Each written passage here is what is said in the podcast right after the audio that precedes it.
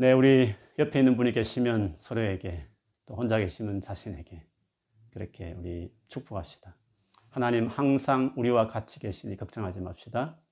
하나님 우리와 항상 함께 계시니 걱정하지 맙시다. 아멘.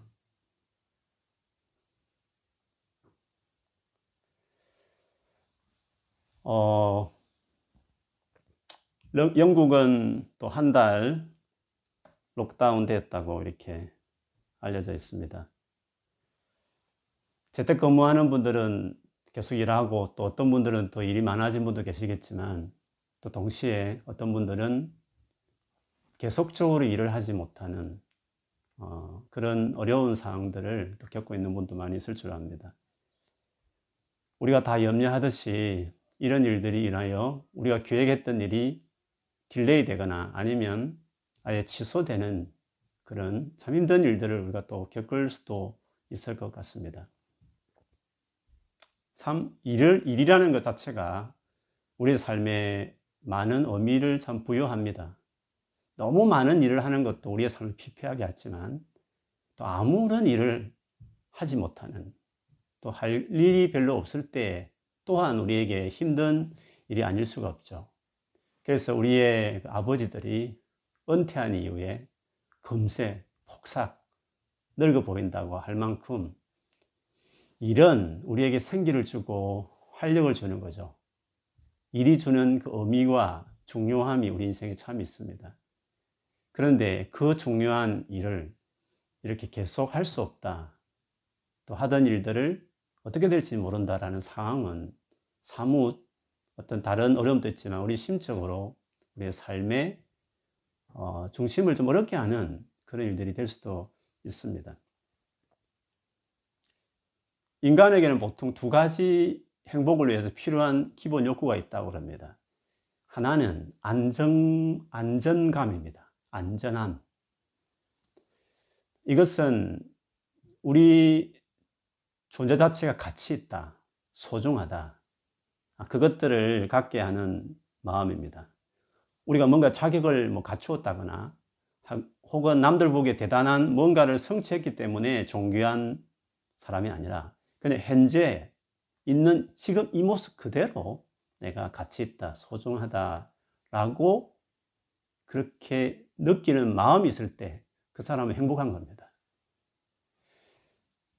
그런데 세상은 그렇지 않죠. 뭔가 기준을 정해서 되어지면 가치 있고 그렇지 못하면 부족하다고 생각합니다. 그래서 우리는 뭔가를 그런 가치를 확보하기 위해서 어, 많은 성취를 하려고 애쓰고 노력하게 되죠.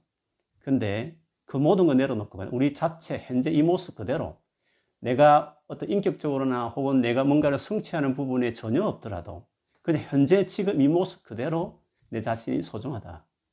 우리가 소위 말하는 자존감. 이것들이 내 안에 있을 때 우리는 행복함을 느낄 수 있습니다. 어떻게 가능할 거예요, 그게? 지금 나의 이 모습이 바뀌지 않더라도 혹은 내가 뭔가를 많은 일을 하지 않는 남들 보기에 그렇게 대단하지 않지 보이는 이 상태에도 불구하고 내 인생이 가치 있다, 소중하다 여기게 할 수 있는 비결이 뭘까요? 그것은 하나님의 무조건적인 사랑을 경험할 때입니다. 사랑을 경험할 때, 나 이 모습을 그대로 사랑하는 그 무조건 사랑을 경험하게 될 때, 우리 자신은 안정감을 느낍니다. 두 번째는 중요감입니다. 내가 뭔가 내 역할이 있구나. 일과 관련된 거죠. 이것 역시도 하나님께서 우리에게, 나에게 가장 잘할 수 있는 거. 내 은사에 딱 맞는 거. 네가 그 일을 하면 가장 기뻐하고 행복할 것 같은 그 일을 우리가 하며 살아갈 때 그 일이 주는 보람이 있습니다. 뭐그 일이라는 것이 세상적으로 보기에 별 볼 일이 없을 수 있고 사람들이 알아주지 않는 일이어도 상관없습니다. 하나님이 나를 만드신 하나님이 네가 이 일을 하면 너 스스로가 행복할 것이다 생각하는 그 일을 내가 하며 지내게 될 때 우리는 내가 중요하구나. 내가 뭔가 의미 있는 삶을 살구나. 그런 생각을 한다는 거죠. 안정감은 내 존재 자체에 대한 만족이라면 중요감은 그런 내가 뭔가를 하는 것이죠. 근데 이 두 가지 다 우리 하나님께서 정확하게 우리에게 주실 수 있었습니다. 그런데 이 두 가지 중에 순서로 본다면 안전감이 먼저입니다. 여러분 어린아이를 보십시오. 그 인격 자체가 얼마나 많은 허물이 있습니까? 오늘 하루도 우리 여준이 때문에 여러 가지로 그 부족한 아무리 말해도 대책 없이 살아가는 계속 반복적으로 실수하는 그 아이 친구 보면 인간으로 본다면 그 존재로 볼 때에 여러 가지 우리 어른의 기준을 보면 부족한 점이 많습니다. 그러나 어떻습니까? 부모가 그 존재 자체로 사랑하고 귀하고 소중하게 말해주기 시작하면 그리고 아이가 어릴 때부터 충분히 그 사랑을 받으면 아, 내 있는 모습 그대로 받아주고 가치 있게 여겨주는 사랑을 계속 받고 자란 친구는 성인이 되어서 어떨까요? 뭔가 자기의 어떤 그 가치를 누군가로부터 얻기 위해서 더 노력하고 뭔가 성취하고 즉 뭔가 사랑을 받기 위한 피곤한 무언가를 하는 인생이 되지 않을 거예요. 아무 일, 아무런 일을 하지 않더라도 여전히 부족과 실수가 많아도 내가 존귀하다고 여기는 자존감이 있는 친구는 일을 하더라도 뭔가를 자기 자신을 인정받기 위해서 일하는 것이 아니라 기쁨으로 그냥 자기가 하고 싶은 정말 하나님께서 부르신 그 일들 그것이 세상 사람들이 알아주든지 알아주지 않든지 간에 관계없이 그 자체에 행복해하며 보람을 느끼며 감사함이 아마 지내게 될 것입니다. 그런 점에 볼 때는 중요감보다도 앞서는 것이 먼저 선행되는 것이 안전감입니다. 그것들이 먼저 충분히 자기 안에 이루어져야 앞으로 살아가더라도 나이가 들더라도 자기 삶이 이렇게 행복할 수 있는 거죠. 그렇게 보면 오늘날 우리가 뭔가를 할 수 없는 뭔가 해야 될 계획들이 이루어지지 않는 이런 어떤 예기치 못한 상황 가운데 뭔가 중요감을 가져주는 일에 어떤 뭘 해야 될 일에 우리가 focusing 되어 있던 그 생각을 잠시 내려놓고 또 내려놓게 하는 상황이니까 이때 우리가 세워야 될 것이 있다면 안정감, 내 모습 그대로 소중하다, 귀하다고 여기게 하는 안정감, 이것들을 세우는 게 중요하죠. 그것이 어떻게 가능하다고요? 하나님이 나를 바라보는 내가 죄인 되었을 때도 존귀하게 생각해서 자기 아들을 내놓으셨으니까 하나님의 눈은 그냥 내 모습 이대로 죄인의 모습을 있어도 무능력한 모습이 있어도 수많은 사람에게 상처와 짐을 주는 인격과 성품이 있다 치더라도 우리를 존귀하게 생각했잖아요. 그래서 당신 아들을 내어놓으신 거잖아요. 그런 점에서 하나님과의 관계를 세운다는 것은 단순히 뭐 믿음을 키운다, 뭐 하나님이 기뻐하시는 일이다. 이런 어떤 의미보다도 내 스스로를 위해서, 내 자체를 있는 그 모습대로 사랑받는 그걸 경험하기 위해서 그렇습니다. 그렇게 될 때 내가 안정감을 얻기 때문에 그렇습니다. 오늘 이 본문은 그 안정감과 관련되어 있는 말씀으로 좀 보았으면 좋겠습니다. 성막을 하나님 말씀하신 성막을 드디어 세우는 완성하는 거기 하나님이 충만하게 임재하시는 그 장면이 오늘 마지막 장면이거든요. 그래서 성막이라는 이 의미는 하나님과의 만남을 갖는 중요한 장소가 그 이스라엘 백성에게 딱 세워졌다는 것은 우리의 삶 안에 안정감을 주는 어떤 플레이스와 시간과 그런 어떤 하나님의 관계성이 자기 안에 세워지는 겁니다. 그게 세워지면 그 이후에 광야를 계속 행진하는 뭔가 앞으로 나아가는 가난을 정복하는 어떤 일에 있어서도 그것들이 순차적으로 이루어지는 거죠. 그런 점에서 뭔가를 어떤 하기 위해서 출발하기 전에 뭔가를 내가 계획한 일을 이루기 전에 그렇게 하게 하시는 그리고 그 일을 뭔가 하나님만 바라보면서 사람들의 눈을 보면서 그 일을 하는 것이 아니라 하나님 안에서만 나에게 주신 일로 행복하게 그 일을 감당하는 사람이 되기 위해서는 그런 내 삶 안에 임재하셔서 영광에 영광에 충만케 하시는 성막이 내 안에 이루어졌을 때 가능한 겁니다. 그래서 저는 오늘 이 말씀을 같이 보면서 성막을 세우자. 하나님 임재라고 충만한 성막이 있는 인생이 되자.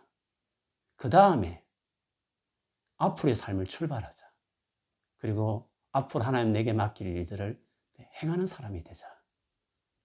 그런 방향성으로 이 말씀을 보면 우리의 삶에 참 적용할 말씀이 많다 생각이 듭니다. 오늘 성막을 짓는 말씀인데요. 제가 그림을 준비했는데 혹시 미리 보신 분도 있겠지만 못 보신 분들은 좀 제가 앞으로 가지만 한번 보면서 제가 설명을 하겠습니다. 이게 성막이거든요. 잘 보이십니까? 하나님께서 이 성막을 어떻게 짓냐면 제일 뒤에 있는 저 텐트, 소위 말하면 성경에는 회막 혹은 성막, 정거막 이렇게 해요. 그걸 짓는데 오늘 본문에 보면 오늘 본문 서두에 보면 하나님께서 20절, 21절에 보면 어, 지성소 아, 18절, 19절에 보면 제일 먼저 뒤에 있는 그 텐트 외곽을 만듭니다. 받침대를 만들고 그 위에 널판을 세우고요. 그리고 그 널판을 나무 띠로 연결해요. 그리고 앞에 기둥을 세우고 그 다음에 이제 막을 씌웁니다. 배실과 염소털로 된두 가지 막. 그 위에 덮개를 세워요. 그것은 붉은 물들인 순양 가죽과 해달 가죽입니다. 그 다음에 오늘 본문 20절, 21절에 보면 그 지성수에 그 들어갈 저 텐트 안쪽의 방이죠. 들어갈 물건을 에 대한 말씀이 나와요. 십계명이 새겨진 증거판을 증거궤에 넣어요. 그리고 그 뚜껑인 속죄수를 덮어서 성막 안쪽 방 지성소에 옮겨 놓은 다음에 그 희장을 늘어뜨려서 그 정거기가 보이지 않게 합니다. 그 부분을 보여주는 하나의 영상, 아, 동영상을 더 보여주려면 이렇습니다. 이게 지성소거든요. 그래서 그 받침대 기, 어떤 널판, 그 띠, 그 다음에 기둥들, 중간중간 기둥들, 그 다음에 덮개. 그다음 그대일 뒤에 있는, 어, 지성소 안에 그 언약 꾀가 있거든요. 그 안에 증거판 넣고 그 뚜껑, 그 천사 두 명의 천사가 모양되어 있는 그 뚜껑으로 된 이게 증거궤입니다. 여기에 지성소를 지었습니다. 그 다음에 그 앞에 이제 휘장을 쳤죠. 그리고 22절부터 좀 길게 28절까지는 그 바로 앞에 있는 조금 넓은 방에 들어갈 물건인 떡상, 저 북편에 상이 있지 않습니까? 거기에 12개의 떡이 있습니다. 12지파, 이스라엘 백성을 상징하는. 그리고 그 맞은편 남쪽에 등잔대가 있습니다. 환하게 비추죠. 그리고 그 뒤에 지성소에 들어가기 위해서 휘장 앞에 분향단을 놓고 거기 불을 피우고 향을 피우는 일들을 했습니다. 그 다음에 본문 20, 29절부터 보면 다시 성막 구조를 보시면요. 집, 마당으로 나온 거죠. 뜰로 나온 것입니다. 거기 보면 번제단이 있습니다. 네모 같은 번제단이 있지 않습니까? 거기에 짐승의 제물을 바치는 번제, 단입니다 그리고 그 번제단과 뒤에 천막, 성막 사이에 있는 대야, 대야같이 보이는 거잖아요. 그게 물두멍이라고 합니다. 그게 손발을 씻는 것이죠. 실제로 오늘 본문에 보면 그 물두멍을 세우고 그 물을 담그고 모세와 아론과 그 아들들이 거기서 손발을 씻습니다. 그 다음에 제일 마지막에 이제 34절, 33절에 보면 그 성막 제일 바깥 울타리, 펜스를 치고 그 입구에 시장을 이제 입구라는 것은 그 출입구를 말합니다. 그 출입구에 어, 휘장을 다는 것으로 성막 세우는 일을 이제 마무리하죠. 그렇게 하고 나서 이어진 일이 뭐냐? 오늘 본문에 어떻게 우리가 좀 관심 있게 봐야 될 말씀이기도 해요.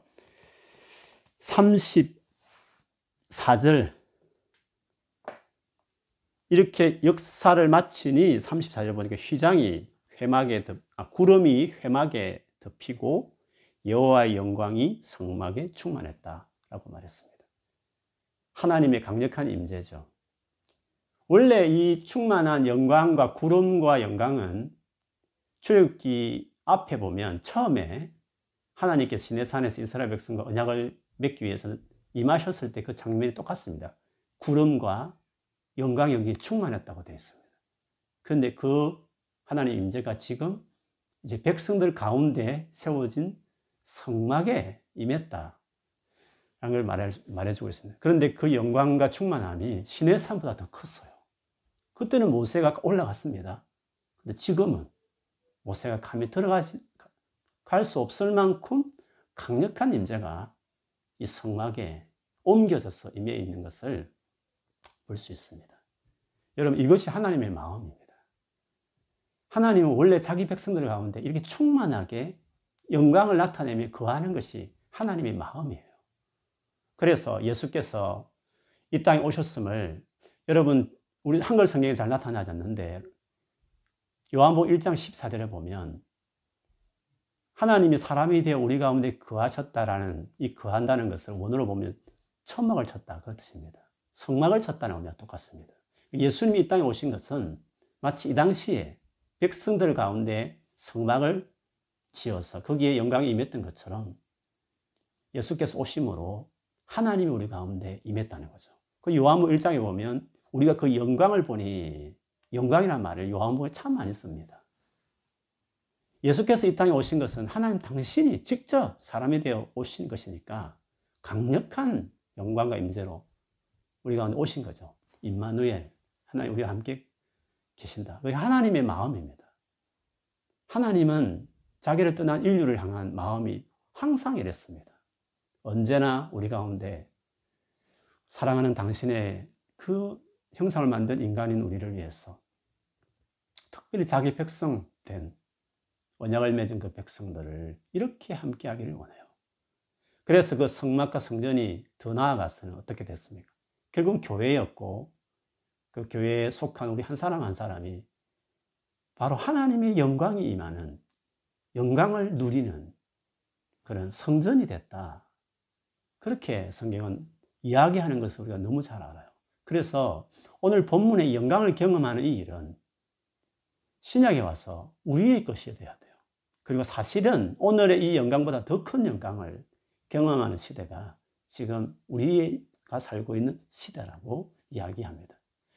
그, 그 구절을 고린도 후서 2장 17절, 18절에 바울이 직접 말하는데요. 제가 읽어드리면 이렇습니다. 주님은 영이심으로 주님이 계시는 곳에는 자유가 있습니다. 그래서 우리가 수건을 벗은 얼굴로 거울을 보듯이 주님의 영광을 보게 되면 점점 더한 영광으로 주님의 모습을 닮아가게 됩니다. 그 영광은 영이신 주님에게서 나옵니다. 결국 성령을 통해서 우리 안에 그 하나님 영광을 경험한다. 우리는 지금 신약 시대의 새 언약의 백성은 이런 놀란 영광을 경험할 수 있다라는 것을 어, 그렇게 말한 것이었습니다.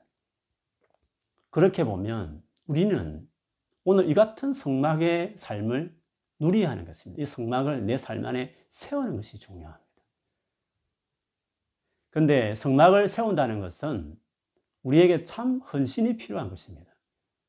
오늘 본문에서 여러분 계속 반복되는 단어 하나를 찾아본다면 뭐라고 생각하십니까? 어떤 중요한 파트를 성막을 지을 때마다 꼭 끝에 이 말로 끝나죠. 그 말은 19절 끝에 보면 여호와께서 모세에게 명령하신 대로 되리라. 그리고 21절에도 그렇게 하고 23절에도 그렇고 그리고 25절 뒤에도 계속 여호와께서 명령하신 대로 모세가 순종하고 됐다는 것입니다. 즉 성막 하나하나를 세워가는 겁니다. 그리고 다 세웠을 때그 뜻대로 했더니 강력한 영광이 임했다는 것입니다. 그러면 우리의 안정감을 그냥 이 모습 그대로 이 모습 그대로 내가 가치 있고 소중하다고 하는 이 안전감을 갖게 하는 이 일이 그렇게 사랑하시는 하나님의 사랑, 그 충만한 영광을 경험할 때 가능한 건데 결국 성막이 내 안에 확실히 세워질 때 그때 인생이 행복하게 되는 것이죠. 그런데 그 성막을 어떻게 세운다고요? 하나하나 하나님 하신 말씀, 그 설계가 있는 겁니다. 하나님께서 이렇게 세워야 된다는 나름대로 하나님께서 그 원리가 있는 그대로 우리가 삶을 따라가는 겁니다. 따라가면 그 하나하나가 구축되고 나중에 완성되면 충만한 영광이 임하게 되는 겁니다. 그런 점에서 우리는 이 성막 구조 전체에서 이 하나하나가 의미가 뭔가, 이 하나하나를 오늘 말씀도 하나 세우고 또 세워가는 이 과정들이 우리에게 있어서는 우리의 삶 안에 예수를 믿은 이후에 어떤 것을 말하는가, 그것을 순종해야 하는 겁니다. 그 삶에 자기를 맞춰가야 하는 겁니다. 그 말씀 따라, 명령에 따라. 그래야 그 영광을 누리는 그 정상적인 그리스도의 삶을 내가 경험할 수 있는 겁니다. 그게 뭘까요? 제일 먼저가 뭘까요? 그거는 그 펜스, 그거 밖과 안의 차이처럼 펜스 안으로 들어가야 되는 겁니다. 누가 들어갈 수 있습니까? 하나님의 언약의 백성, 하나님 관계 맺은 백성, 하나님을 내 하나님으로 나의 주인으로, 나의 전무로 그렇게 모시겠다고 영접한 사람, 그런 결정을 한 사람, 그게 언약의 백성이 되는 겁니다. 아무리 부족해도 그분을 그런 식으로 섬기겠다, 관계 맺겠다고 하면 주일 말씀처럼 그런 결혼하겠다라는 그 결단으로 주님과 그런 관계를 맺겠다고 내가 억셉트하고 그렇게 나아가면 펜스 안으로 들어가는 겁니다. 언약의 백성이 되는 게 제일 중요한 첫 번째입니다. 우리를 하면 진짜 예수를 믿는 겁니다. 그래서 그 막 전체를 점검하기라는 겁니다. 점검하기라는 것은 무엇에 대한 점검입니까? 하나님과 우리가 예수로 말미암아 관계 맺은 백성이 되었다라는 걸 증거하는 겁니다. 그 증거를 맺은 그런 증거가 있는 사람이 되야 되는 겁니다. 예수를 정말 내가 믿는다라는. 그러면 펜스를 들어가는 겁니다. 그래서 이런 임재를 경험하면 예수를 일단 믿어야 하는 겁니다. 이 출발이 안 이루어지면 그 뒤에 아무것도 안 됩니다. 하고 싶어도 그게 다 안 되는 겁니다.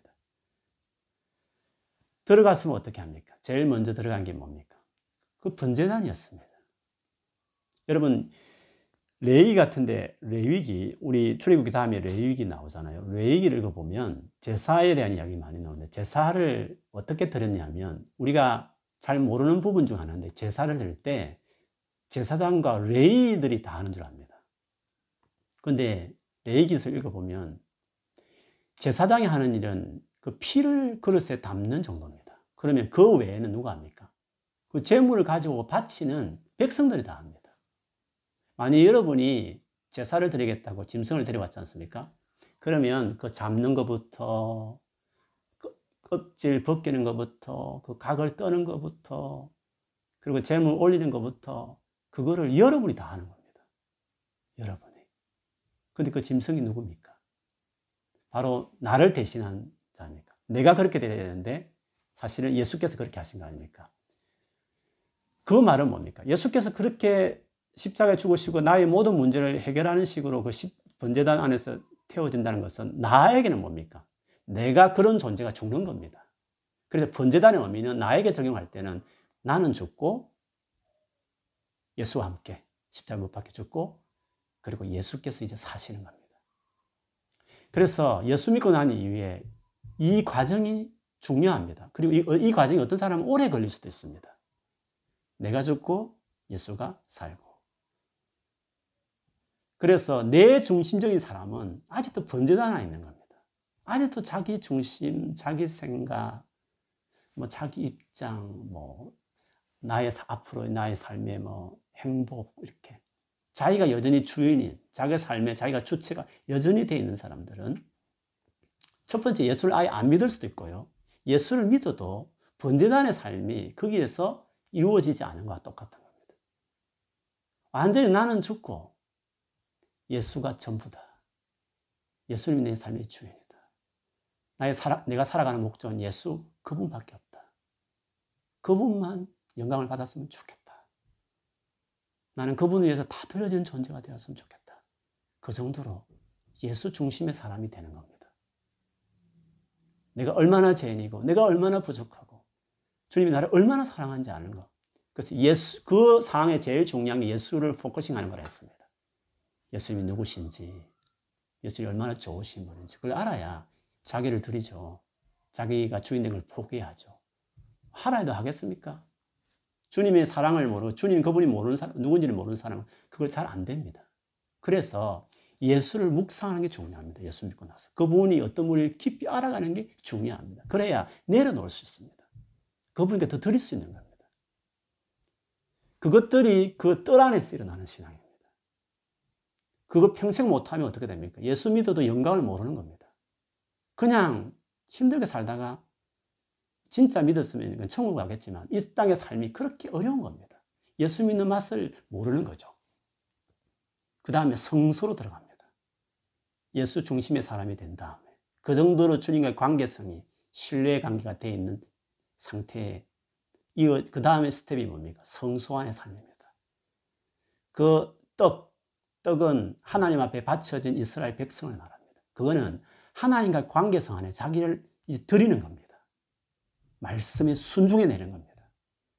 그 하나님 관계에 자기 자신을 이제 적극적으로 나의 몸을 거룩한 산재물로 바치는 겁니다.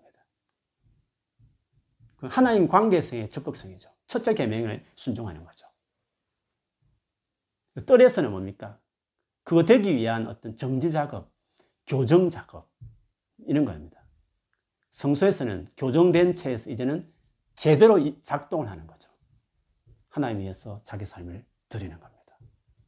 예배적이고, 그리고 주의 말씀에 그대로 순종합니다. 아직도 말씀에 순종해야 되나 말아야. 아, 하나님 뭐 관계가 아직도 정리가 안 돼가지고 하나님께 상처받았다, 서운하다, 어쩌다 이런 아직도 하나님께 전적으로 헌신되지 않는 정리 안 된 있는 것은 성소에 들어가 있는 게 아닙니다. 떡은 주 앞에 바쳐지는 겁니다. 그것이 대제하답니다. 그게 과정입니다. 그래서 우리가 임재를 경험하지 못하는 이유는 다 거기에 있습니다. 뭐 특별히 불의 종을 못 만났거나 뭐 어떤 그런 어떤 사건을 자꾸 물론 그 계기가 될 수 있지만 중요한 거는 충만함이나 영광을 경험하는 것은 하나님과의 어떤 제대로 셋업이 되어 있는 관계성 안에서 계속 맺어가는 삶을 이야기하는 겁니다. 그 맞은편에 있는 등대는 뭡니까? 환하게 비추는 게 뭡니까? 그 성소는 이스라엘 백성의 삶의 모습입니다. 그걸 다 예수님을 설명하는 분도 있어요. 뭐 생명의 떡은 예수님이고, 뭐 빛은 세상의 빛이신 생명의 빛인 예수 이렇게 물론 그것도 해석 중에 하나이긴 하지만 언약의 관계를 볼 때에는 지성소는 하나님의 파트, 성소는 이스라엘 파트입니다. 그래서 그 성소의 삶은 이스라엘 백성들의 반응을 말합니다.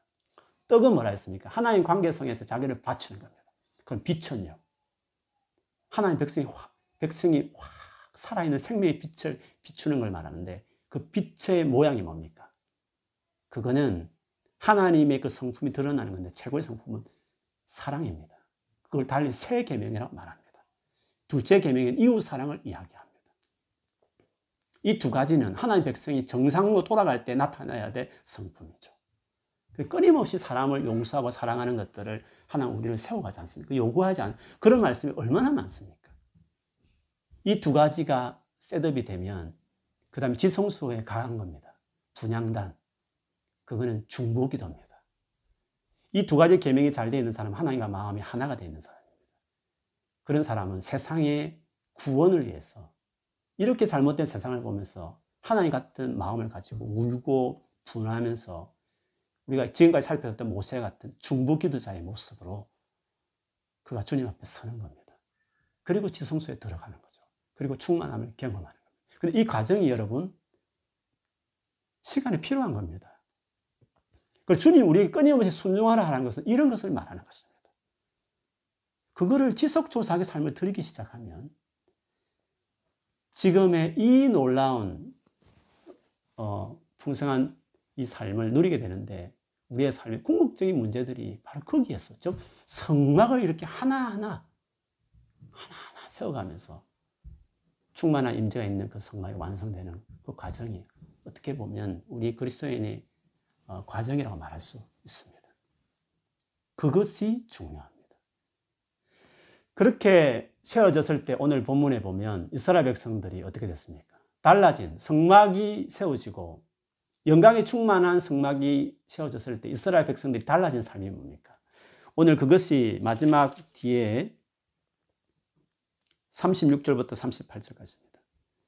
저 구름이 성막 위에 떠오르면 백성들도 같이 움직여서 가는 겁니다.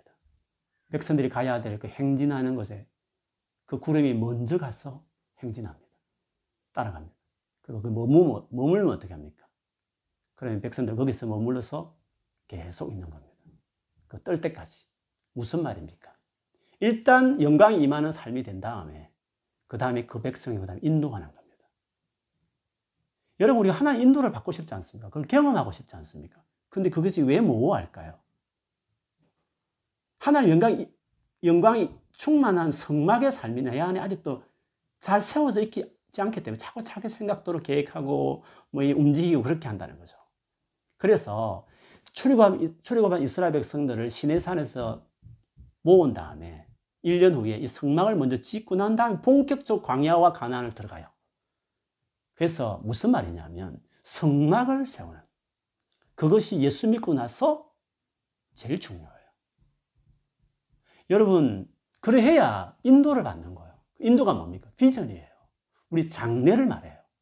그리고 하나님 우리를 통해 하고 싶은 뭔가 꿈과 역사함을 이야기하는 거예요. 그래서 저는 저도 그렇지만 우리 청년들이 말하는 비전을 너무 어떤 내가 해야 될 업무로 너무 생각하지 마라.